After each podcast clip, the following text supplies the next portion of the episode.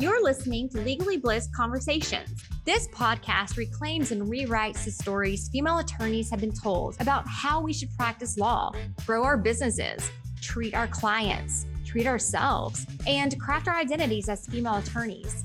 We'll hear inspiring stories from current and former female attorneys, the ones who question the stories they've been told, the ones who aren't afraid to live boldly and step into their own power. We'll learn from women who define success on their terms. Through lighthearted and curious conversation, we'll unpack the challenges these inspiring female attorneys have already navigated. So join me on this journey. You'll be empowered and ready to rewrite a completely new story about what is possible for you. Well, hey there. I'd like to welcome everyone to Legally Bliss Conversations and a warm welcome to Aliza Shatzman. I am so happy to have Aliza back on this podcast. And let me tell you just a little bit about Aliza. She is the president and founder of the Legal Accountability Project, a nonprofit aimed at ensuring that law clerks have positive clerkship experiences while extending support and resources to those who do not. Aliza earned her BA from Williams College and her JD from Washington University School of Law. After law school, she clerked in DC Superior Court during the 2019 220 term. She regularly writes and speaks about judicial accountability. She's been published in numerous law journals and mainstream publications. Aliza, welcome back. If anyone is interested interested in hearing part one of Aliza's journey, it's absolutely fascinating. It's episode 23, um, which is called Passionately Ensuring That Law Clerks Have Positive Experiences. Um, again, if you want to dig into sort of the backstory a little bit more, after that conversation, uh, Aliza and I talked, and I was like, I really want to know more about um, your your.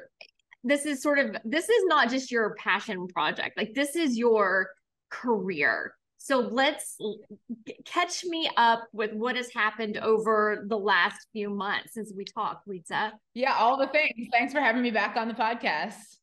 Yeah. So the Legal Accountability Project, as you mentioned, basically seeks to ensure that law clerks have a positive clerkship experience and then extends support and resources to the ones who don't. And I came to this advocacy work based on my personal experience with harassment and retaliation during and after my clerkship. So I really think of the nonprofit as the resource I wish existed as a WashU law student applying for a clerkship a law clerk facing harassment and unsure where to turn for help, mm-hmm. and then a former clerk engaging in the formal judicial complaint process. We visited more than 20 law schools programming in the fall, where I shared my experience in order to foster honest dialogue about the full range of clerkship experiences. I talked about the scope of these problematic behaviors, which are pervasive and unaddressed in both the state and federal courts. And I proposed solutions, including LAP's resources, which are really going to transform the clerkship application process and legal profession for the next generation of attorneys. They are going to democratize information about judges, infuse transparency into an unnecessarily opaque clerkship application process, and diversify clerkship applicant pools, encouraging historically marginalized groups to clerk, helping them identify safe work environments. So it went very well. Um, it was great to engage with a lot of students, a lot of law school admins who typically attended our events. And we made progress in a lot of challenging places because I really exhibited that I'm willing to go anywhere and engage with anyone. And I appreciated the feedback that I seemed particularly open to dialogue. So that was great.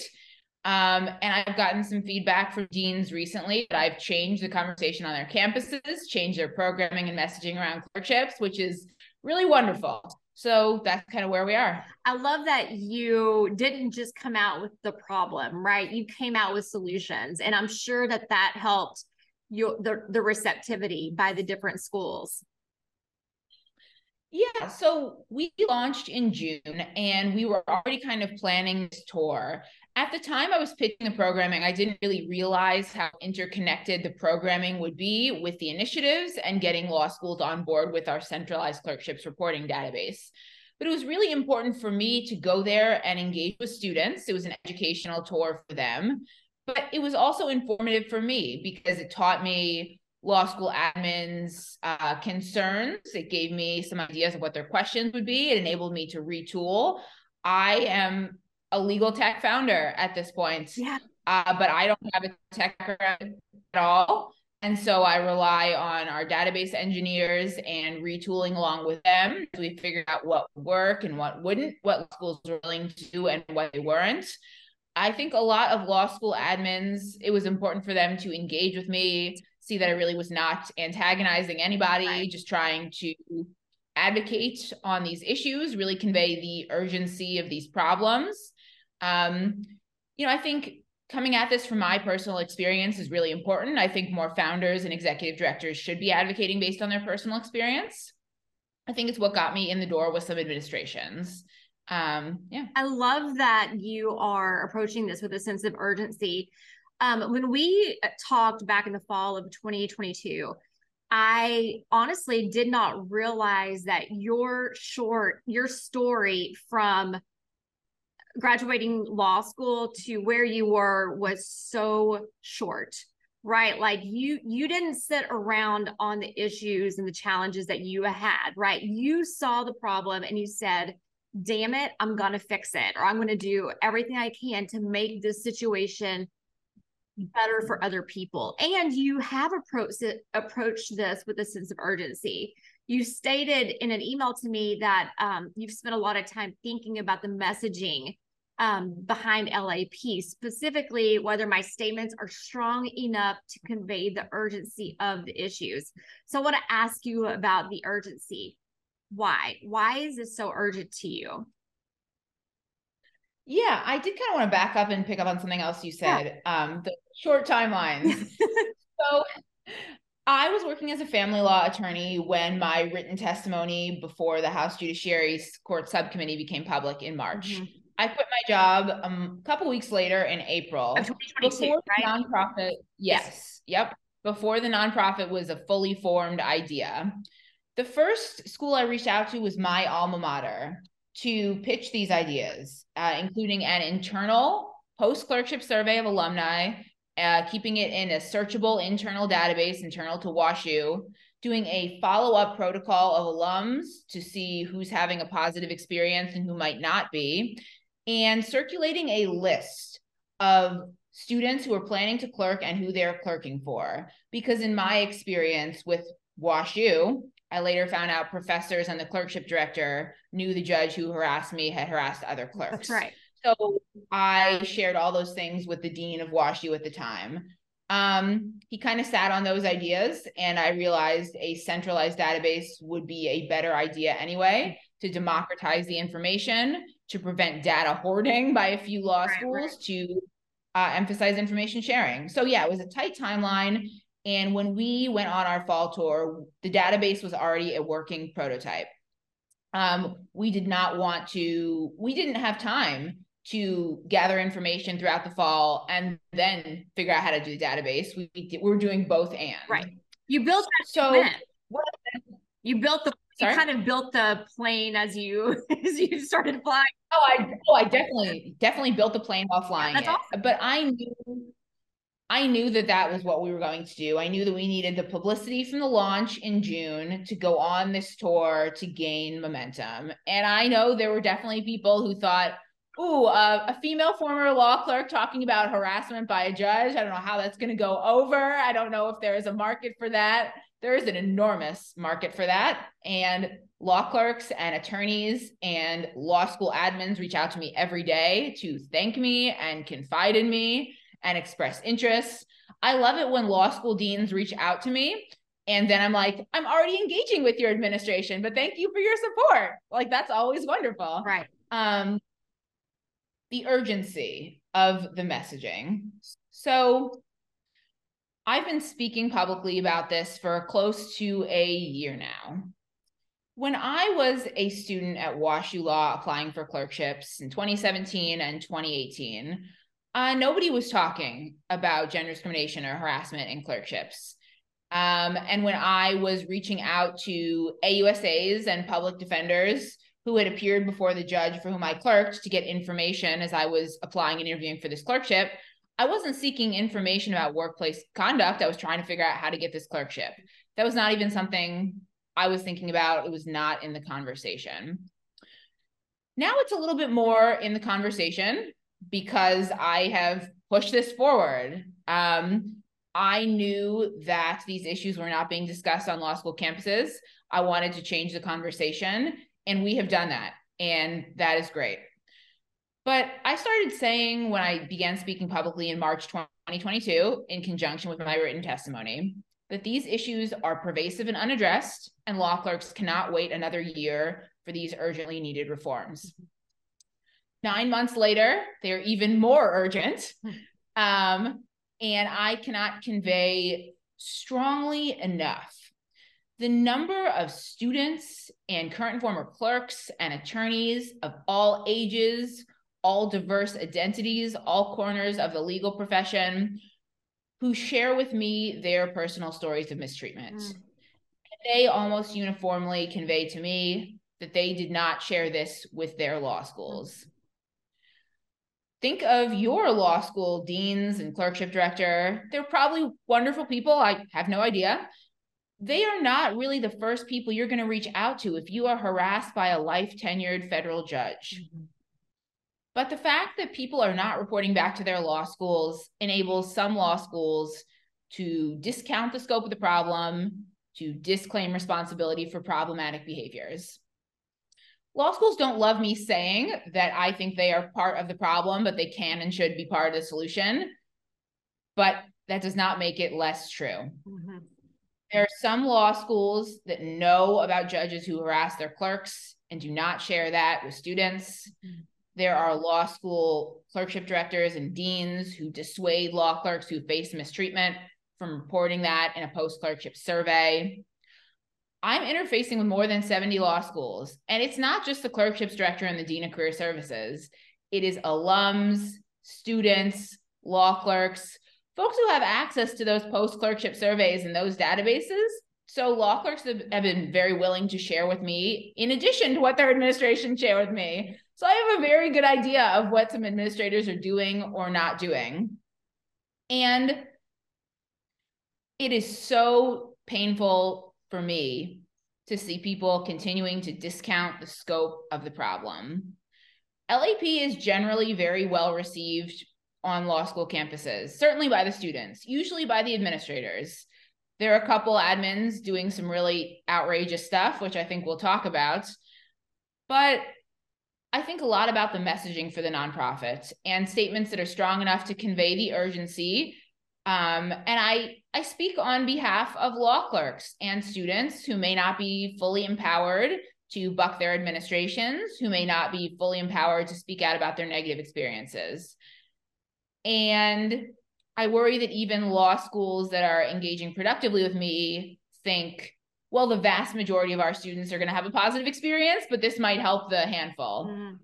I don't think that's true. And there is no data either way to confirm or deny. So I worry when I hear folks say 99% of our students have a positive experience, but I like LAP anyway. Mm. No, I, I don't think that's true. Um, and I try to think of strong statements like that and balancing them with knowing that a lot of law school admins follow my statements closely, mm. Are interested in what I'm saying, messaging that keeps them on board, doesn't alienate anybody. I think people kind of know that this is my brand, strong statements, and they give me some running room, and I appreciate that. But I cannot emphasize enough, and I worry that I don't enough, that these issues are pervasive. Mm-hmm. And law students do not have the information they need before applying for clerkships. Regardless of how robust law schools convey that their resources are, those are not resources aimed at avoiding judges who mistreat their clerks. Those are resources aimed at funneling more students into clerkships. And while I certainly don't dissuade anybody from clerking, I think clerking is a great option for lots of people. We need to empower students with information. And for the handful of schools that are not engaging productively with me, if you are a student or an alum of one of those schools, you should ask yourself, why wouldn't the law school want me to have more information about judges? Hmm. Yeah. Yeah. this is this is uh, an important point here that law schools have an incentive to get as many students as possible into clerkship programs. So I think that people need to really understand kind of where that why where they have sort of like a if there's any resistance to what you have to offer there mis- there's some misaligned incentives misaligned there. incentives yes. is an excellent way to put it yes law schools don't like it when i say that either but it's interesting because regardless of who i talk to in the legal profession regardless of what they're doing now how liberal how conservative whether they went to a t5 or a regional school it doesn't matter everybody is identifying that same problem of misaligned incentives. Mm-hmm. It is literally just a handful of clerkship directors who say, that's not true at all. But then they follow that up with, yes, we tell students to accept the first clerkship we are offered. Yes, our post clerkship survey would never ask about mistreatment. Like I'm thinking of a handful of admins as I'm sharing all this. Mm-hmm. Um, there are really misaligned incentives there. Yeah. And law schools could bolster their clerkship programs, get the same number or more folks to clerk, but the focus could be on a positive experience and empowering people with information. It doesn't have to be just a number of placements. Correct. Period. Yeah. More of an objective approach. So let's talk really quickly about the database. I'm curious. Um, I know that you said that you built your you, you were kind of building the plane as you were flying it. The information, will you can you tell me a little bit about the information inside that database? Like if, if I was a, a law student who was considering a clerkship, what would I learn there if I got into the database and if I had access to it? And I presume that anyone has access to it or no? No. No. Okay. not, anyone, not any old, not anyone off the street. Okay. So yeah, tell me, I'm curious about this. So a couple things about the database. Um, the database is not a public access website. Okay. okay. Judges don't have access. Journalists don't have access. Mm. The only people who can read reports in the database are students and young alums from participating law schools. Okay. Participating with the law schools means they sign a contract with LAP. Mm-hmm. They send our post clerkship survey to their alumni this winter and spring and they pay a subscription fee of $5 per student per year based on their total JD enrollment. And in exchange, their students considering a clerkship or an externship read all the reports, not just their alums reports, all the reports. All of them. Okay. Admins, clerkship director, dean of career services, dean of judicial clerkships also get read access to the reports. So we are working to identify our initial set of law school partners and talk about like retooling, building the plane while flying it. I definitely overshot the timelines for getting law schools on board. It's okay. That's, yeah, that's okay. We have several entities in the legal community, including the National Association of Women Lawyers oh, cool. and one or two others. We're going to be sending out our post clerkship survey to their membership later this winter. Yes. I am very grateful for those collaborations. Mm-hmm these are very friendly orgs in the legal community who understand the urgency and importance of LAP's work. So that's great. But that does not replace getting law schools on board. That fills out the database, ensures a positive user experience for students uh, for our first slate of law school partners. We still want to partner with as many law schools as possible. Right. This winter, this school year, and then everybody we don't get this year, we'll go back to them next year. So that's how the database okay. works. So, how many law schools are there in the US?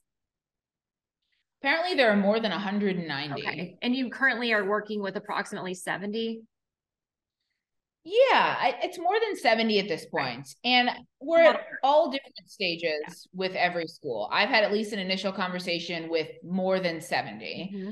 I have drafted the final vendor proposal for the database, which I am sending out to about 40 law schools this week and next week.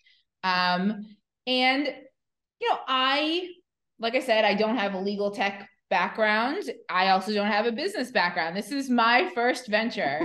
and so I probably did not get out in front of a little bit of criticism about the database. Mm-hmm. Um, I thought I was going to field individual inquiries about things like data security and privacy and a couple bad faith actors who are not going to partner with LAP until they are very pressured to do so. Mm-hmm. They can say, "Oh, data privacy concerns," and then right. just shut the conversation down. And I'm not going to respond to every little piece of criticism on a list serve, as annoyed as it makes me to hear that, especially from a handful of law schools that I know are not ensuring data security with their own students' information. Yeah. And are kind of making some misrepresentations about LAP and me and our work. Well, this kind of goes along with um, another point that I think we need to talk about is that um, you said approximately 50% of law schools turn over their data each year. And there's some overlap between law schools who are resistant, resistant to emailing their law clerk alumni with LAP survey with intent of protecting student alumni, students and alumni from harassment. Um, but they will share that data with the ABA. Let's take a quick pause for a message from my sponsor, Prominent Practice. Are you thinking about a career transition from big law or partnership to a solo practice, selling your practice, or maybe you're launching a project unrelated to law? Whatever the reason for your transition, you'll need support along the way. Enter Prominent Practice, an executive consulting and marketing firm specializing in branding, positioning, and reputation management for transitioning attorneys. Founded by a female entrepreneur who spent a decade building smart digital platforms for thought leaders before pivoting to focus on high end service providers who were preparing for successions, mergers, and acquisition events in their businesses. If you're thinking about making a big business move, don't risk losing the ability to leverage the reputation you've spent your career building. Let Prominent Practice be your guide. Visit prominentpractice.com/blist for an exclusive introduction. Yeah, so this is interesting. So the ABA each year, the membership arm, not the accreditation folks, okay, the membership different. arm reach out to every law school and ask for a full list of their student names and email addresses. And 50% of those law schools just turn them over to the ABA. So the ABA can solicit students for membership. Sure. Um, and yet there are law schools that say, yeah, we will not even email your post clerkship survey to our alums. Interesting. There, there is some overlap between law schools that are hard to work with between me and them and law schools that are turning over this information to the ABA. And I definitely think students should be aware of that. I mean, the, the ABA also does law school accreditation, but um, I am not asking for like personally identifiable info for the law schools to like turn that over. This is affording their students and alumni the opportunity to create an account and get information about judges who mistreat their clerks, good judges to apply to, um, it really concerns me that they do this. So. so this is not the only thing that concerns you. You've also heard challenging things from clerkship directors, including female clerkship directors, which I think is really rich. They're almost all women. They're almost all women. Yeah. yeah right. It's like, hey, where are our fellow advocates? Um, you said, I think a helpful refresher on some outrageous things I hear from again, female. I like you're reading my email. Yeah, admins would be helpful. So let's talk about some of those outrageous things that you've heard. Yep. So there are four or five. The first is I don't need your project. I know about all the judges. I don't need you. I already know all. Handful. Yeah. All the judges, all the judges. Now, n- I know that none of the people who claim they know about all the judges actually know about all the judges, but that's fine. That's one. Two, uh, it is not harassment is not happening in clerkships. It's just women adjusting to their first jobs. That's so patronizing, don't you think?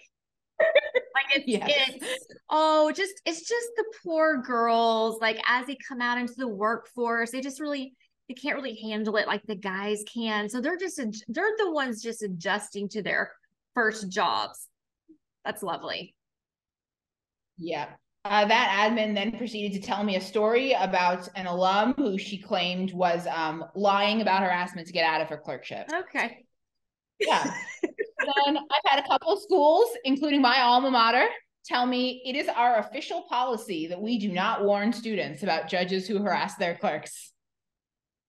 I told uh, our deans that I thought that was outrageous. There a policy. they run moved. I can't. Okay, first of all, so there's a pol. There's a reason to have a policy, right? So, okay, yeah, I, I can't. I just can't. Okay, and what is the other one? That's that's.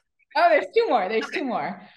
Um, one clerkships direct, director told me we're blessed to only work with good judges. Oh. All our alums have a positive clerkship all, experience. All of them. Okay, you got to be careful yep. when we're making, you know, broad statements yeah. like that. That admin also tells students on her campus that I want to quote abolish clerkships. Oh, okay. so let's just that's exactly what you want to do. You're not you haven't built a plane or a database as you're flying it, right? To want to ultimately abolish clerkships that that that makes a lot of sense. Okay. Yeah. And the last one there is one law school administration that has just refused to speak with me, even though I was on their campus in the fall. I'm going back in the spring. And that clerkships director emailed me and said, I'm not going to speak with you because I don't want to undermine the good work that the ABA and NALP do on this issue. So I've reached out to the ABA and NALP. And I told students this at our event there in the fall, and they both conveyed to me that they don't work on these they issues. They don't even do this. Okay. All right. So you've you've had pushback. So uh, let's okay. Let's go to some positive things. Okay, what is the most positive response or experience that you've had over this this last like fall term of 2022? The most positive experience. Um, there is Dean, who I am working with, told me that my visit and my work have changed the messaging on her campus about how they talk about clerkships and how they do programming. Wow. Change the messaging. Yep. Change the messaging, change the programming.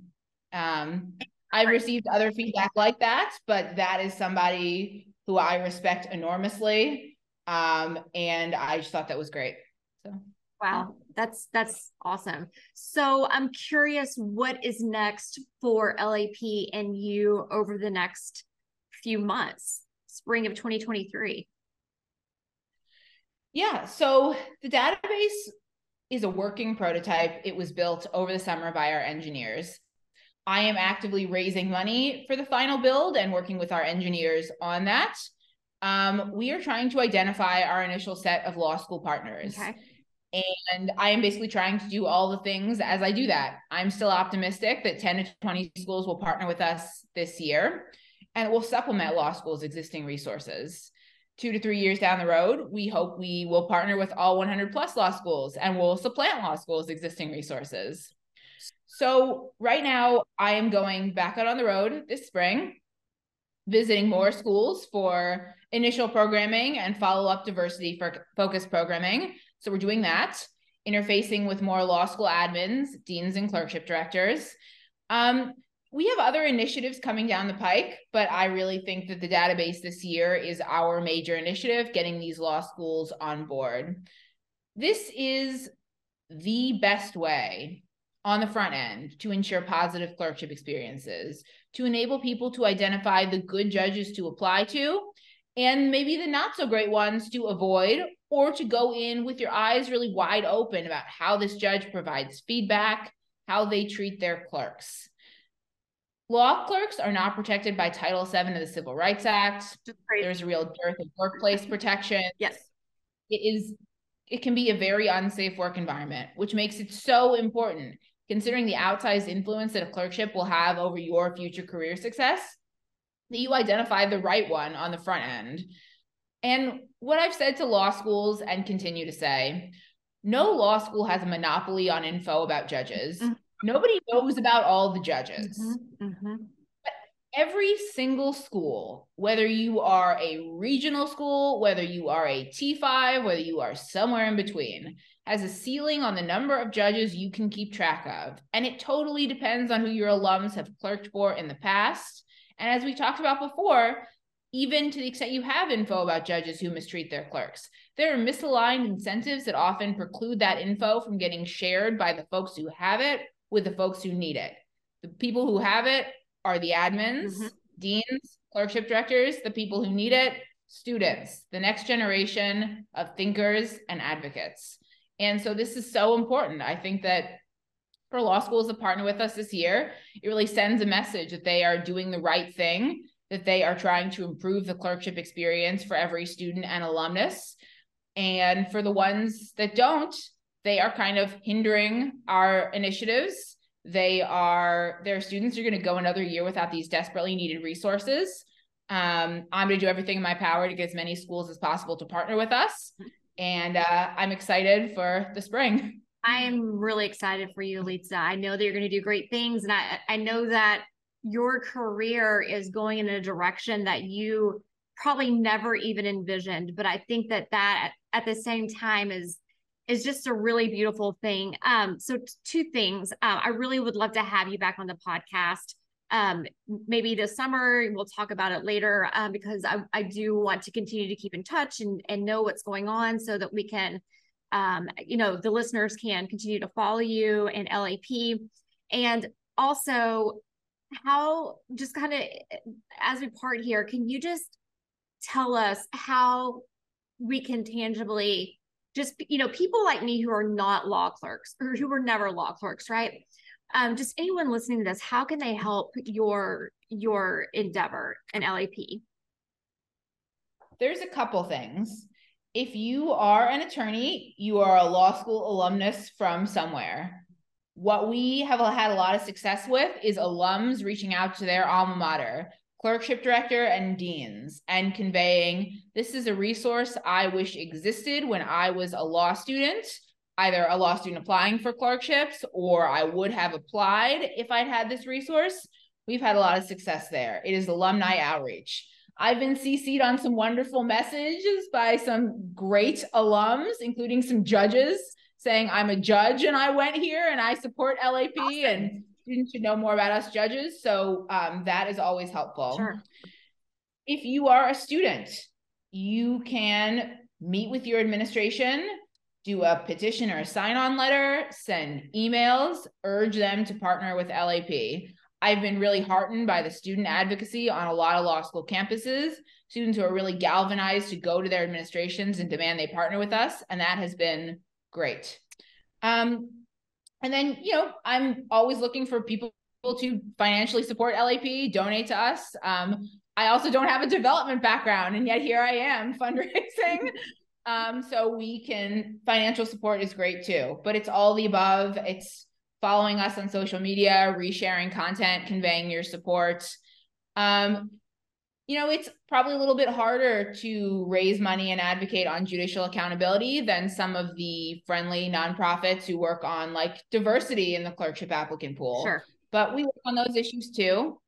And this is really not a controversial issue and it's not a partisan one either. And it is just so important. We have seen the messaging around safe workplaces really change over the past couple years in a variety of industries. Um, the legal profession has kind of resisted that change, and the judiciary certainly has. But I really think the positive change is headed to law schools and the judiciary this year. I'm already seeing the conversation change based on my work and my visits, and I'm just getting started. You are just getting started. I'm so proud of you. This is so exciting. So exciting. Um, where can people find you, Aliza?